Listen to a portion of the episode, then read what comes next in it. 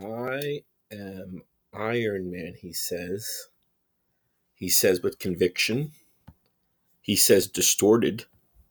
Sings it distortion. Ozzy Osbourne, that is Black Sabbath, featuring the incomparable and the inimitable Ozzy Osbourne. And that is him singing Iron Man. 1970 hit for Black Sabbath. And you're listening to Sci-Fi Guy on Substack with Will. That's that's right. And we're gonna explore Iron Man. Well, Black Sabbath's Iron Man, Ozzy Osbourne's Iron Man. Now, you might be like me. For years, I had thought erroneously, inaccurately, that Iron Man for Black Sabbath was about Iron Man. Tony Stark, Marvel, billionaire crime fighter, world saver, inventor, bon vivant, playboy.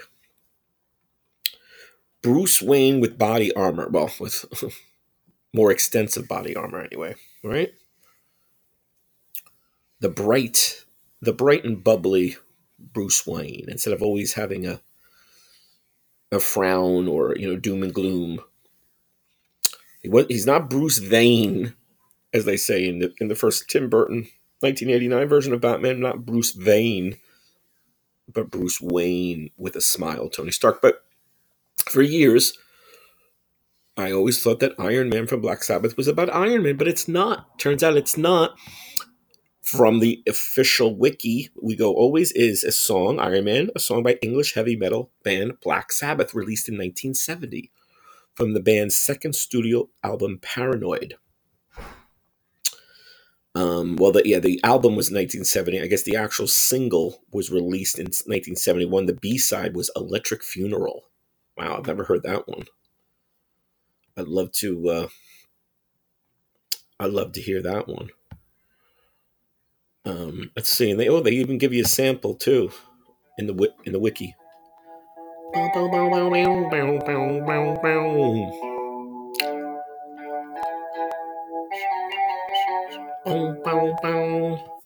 Good stuff. One of my favorites. And the bottom line is that right, this is not this uh, the song was not about the Iron Man we know from Marvel. Here is the uh, the origin, the derivation. It says as the song developed, and uh, and Butler, this is um, um the songwriter, um, he, and Butler says as the song developed and Butler composed the lyrics, the title evolved to Iron Man.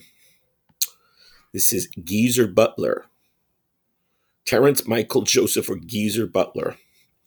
The lyrics composed by bassist and lyricist Geezer Butler tell the story of a man who travels into the future and sees the apocalypse.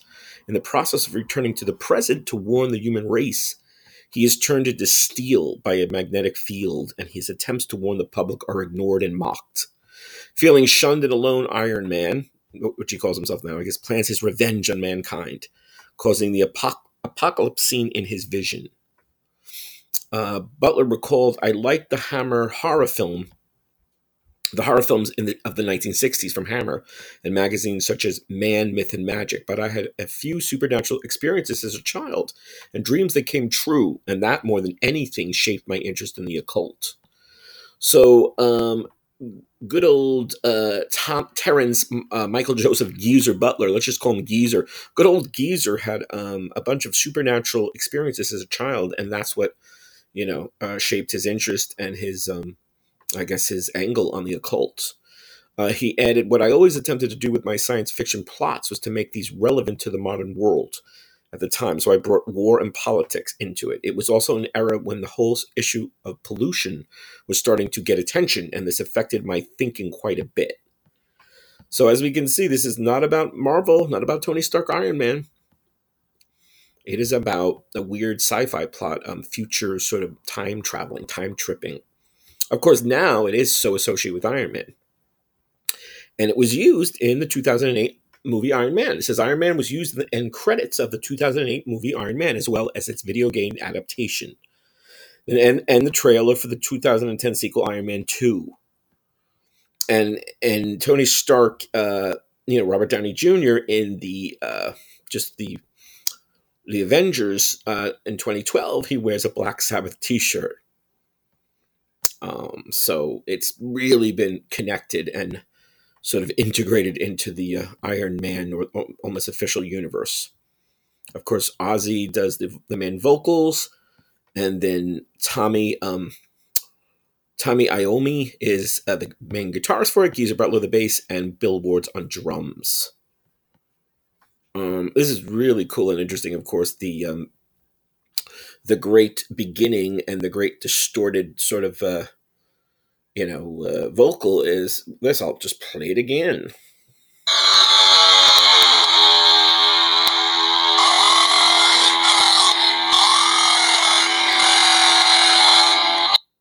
He is Iron Man. Now, some people thought, I guess, that it was Ozzy singing through a, a oscillating metal fan.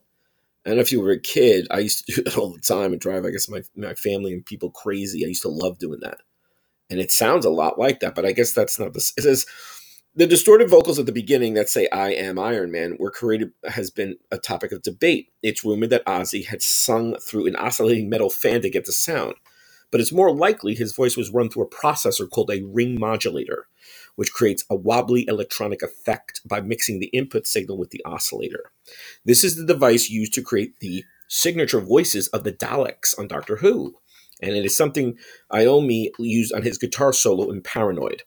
Despite the title, the song has no connection to the Marvel Comics character of the same name, which again is, uh, you know, kind of uh, kind of uh, you know rectified today and um, and you know changed because it is now connected. Well, it's you know in several of the movies credits, it's in video games, and you know we all sort of connected to. And if, if it's not an official anthem of Iron Man, it's certainly certainly an unofficial one, and it is a great song. In fact, in terms of rock history, it says the, the song peaked at number 52 in the Billboard Hot 172, becoming their highest charted single on the chart.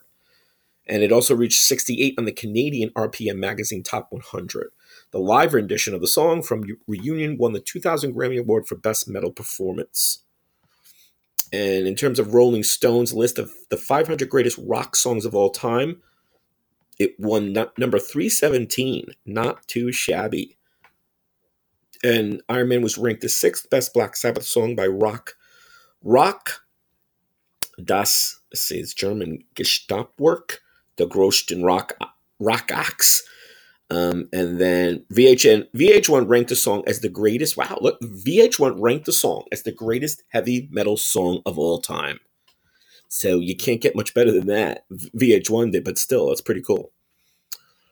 So there you have it the, the the sort of song I always thought was an um, you know official connection somehow to Iron Man is not, but now it kind of is. So it sort of went you know full circle.